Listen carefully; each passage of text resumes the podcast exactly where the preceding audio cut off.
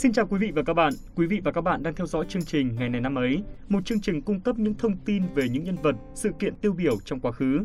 Đây là số phát sóng thứ 6 ngày 4 tháng 3. Huyền Trang và Phạm Kỳ rất vui khi lại tiếp tục được đồng hành cùng các bạn trong chương trình hôm nay. Chắc chắn là sẽ có rất nhiều thông tin đáng chú ý đang chờ đợi chúng ta ở những phút sắp tới. Các bạn đã sẵn sàng để cùng chúng tôi khám phá chưa nào? Ừ, Kỳ thì nghĩ rằng à, mọi người thì luôn luôn sẵn sàng để khám phá những thông tin bổ ích trong mỗi chương trình chẳng ạ. Nhưng mà trước khi đến với phần nội dung chính thì Kỳ muốn gửi đến quý vị và các bạn một câu danh ngôn như một món quà để mở đầu cho chương trình ngày hôm nay. Nội dung của câu danh ngôn như sau. Cuộc sống phủ đầy gai và tôi không biết phương thuốc nào hơn ngoài đi thật nhanh qua chúng. Ta càng quanh quẩn trong sự bất hạnh của chính mình càng lâu thì sức mạnh hãm hại của nó lại càng lớn. Vâng thưa các bạn, khó khăn là một phần của cuộc sống. Chúng ta hãy dũng cảm đối diện với nó và tìm ra cách giải quyết, chứ đừng trốn tránh. Ta càng trốn tránh, càng bi lụy thì mọi vấn đề sẽ càng trở nên bế tắc và khó giải quyết hơn. Không có con đường cùng mà luôn có cánh cửa nào đó đang chờ đợi ta bước đến. Việc của ta cần làm đó là cố gắng và không bỏ cuộc các bạn nhé.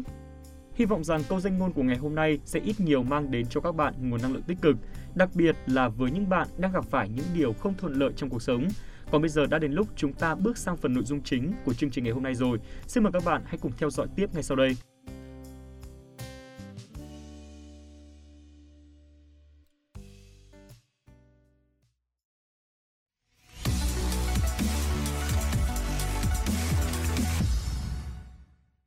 Đầu tiên sẽ là thông tin về một nhân vật lịch sử của Việt Nam. Ngày 4 tháng 3 năm 1377 là ngày mất của Trần Duệ Tông, vị hoàng đế thứ 10 của triều đại nhà Trần trong lịch sử Việt Nam. Ông trị vì từ năm 1372 đến khi bị giết vào năm 1377. Trần Duệ Tông là vị hoàng đế duy nhất trong lịch sử Việt Nam bị tử trận khi đương quyền. Xét trong 7 thế kỷ chiến tranh Việt Chiêm, ông cũng là vị hoàng đế duy nhất bị tử trận khi đánh nhau với quân Chiêm Thành.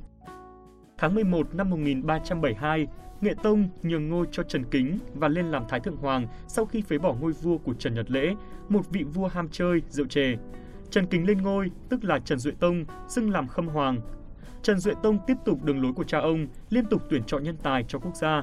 Ông cũng đã tổ chức thi đình năm 1374, những nho sĩ thời đó như Đào Sư Tích, Trạng Nguyên, Lê Hiến Phủ, Bảng Nhãn, Trần Đình Thám, Thám Hoa đều xuất thân từ bình dân, không trong hàng ngũ quý tộc.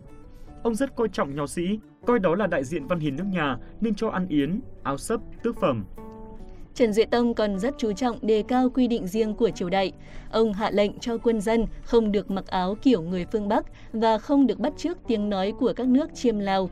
Ông còn quy định về mẫu mã của các loại thuyền, xe ngựa, kiệu, tán, nghi, trượng và y phục.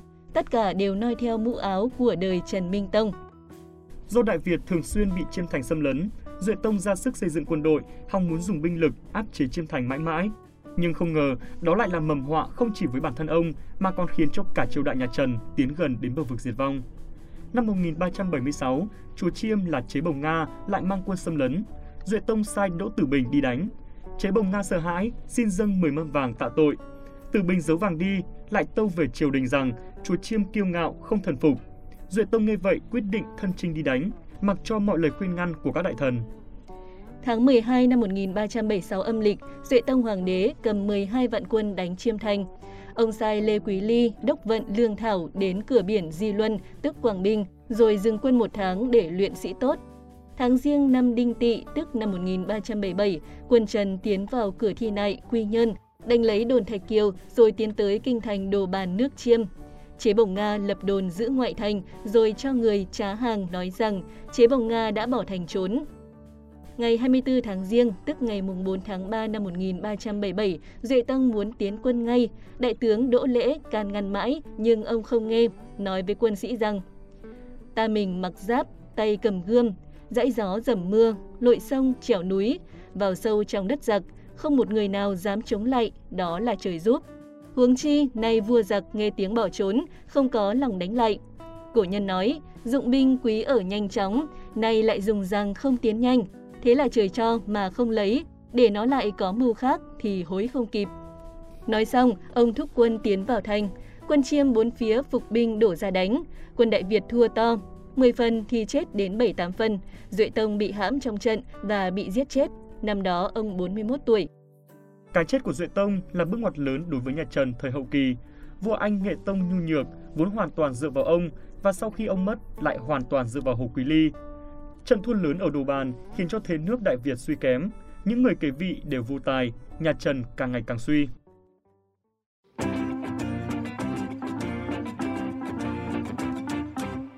Tiếp theo chương trình, chúng ta sẽ cùng chuyển sang một thông tin quốc tế.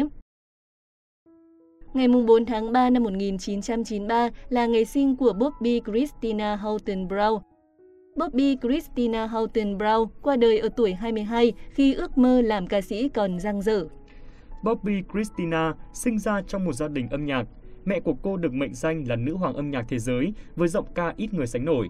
Còn bố cô là Bobby Brown, cũng là một ca sĩ rap nổi tiếng. Cô sinh năm 1993 ở thời điểm 6 tháng sau khi người cha Bobby Brown ra mắt album nhạc thứ ba. Trong đó, nam ca sĩ có bản song ca kinh điển Something in Common với người vợ Whitney Houston. Brown mở đầu bài hát. Ca khúc này dành cho những ai không tin vào tình yêu, đặc biệt là tình yêu của chúng tôi. Something in Common là một tuyên ngôn, một lời tuyên bố Whitney và Bobby đang chống lại thế giới hoặc bất cứ ai đang chống lại tình yêu của họ. Họ buộc phải làm thế bởi khi đó rất nhiều người không hài lòng khi công chúa Whitney, một cựu người mẫu sở hữu giọng hát trăm năm có một, được người da trắng ngưỡng mộ, lại phải lòng gã rapper trẻ hầm hố, ăn nói bạt mạng Bobby. Và Bobby Christina là trái ngọt của tình yêu đó. Tuy nhiên, cuộc sống của gia đình Bobby Christina chỉ hạnh phúc trong một thời gian ngắn. Cả mẹ và cha của cô sau đó đều nghiện ma túy. Cuộc sống của gia đình cô đầy ắp chuyện kiện cáo, các phiên tòa và tù tội. Cha mẹ ly hôn năm cô 14 tuổi. Theo sau đó là một đống chuyện ồn ào về phân chia tài sản, giành quyền nuôi con và bạo hành gia đình. Ngày 31 tháng 1 năm 2015, người ta tìm thấy Bobby Christina bất tỉnh và nhiều thương tích trên người trong một bồn tắm tại nhà riêng ở Georgia. Cô mất ngày 26 tháng 7 năm 2015 sau nhiều tháng được chăm sóc đặc biệt ở bệnh viện. Cơ quan chức năng đã công bố nguyên nhân cô mất là do sặc nước và ngộ độc thuốc. Trong đó có sự xuất hiện của rượu, cần sa và nhiều loại thuốc gây nghiện, gây ảo giác dùng để điều trị bệnh lo lắng hồi hộp trước đám đông. Tuy nhiên, không xác định được đây là cái chết vô tình hay do người khác cố ý gây ra.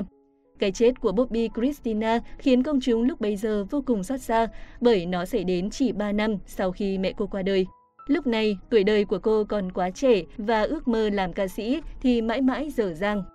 Vâng, các bạn thính giả thân mến, câu chuyện về cuộc đời bi kịch của Bobby Christina đã kết thúc chương trình ngày này năm ấy hôm nay. Xin cảm ơn quý vị và các bạn đã chú ý lắng nghe. Xin chào tạm biệt và hẹn gặp lại.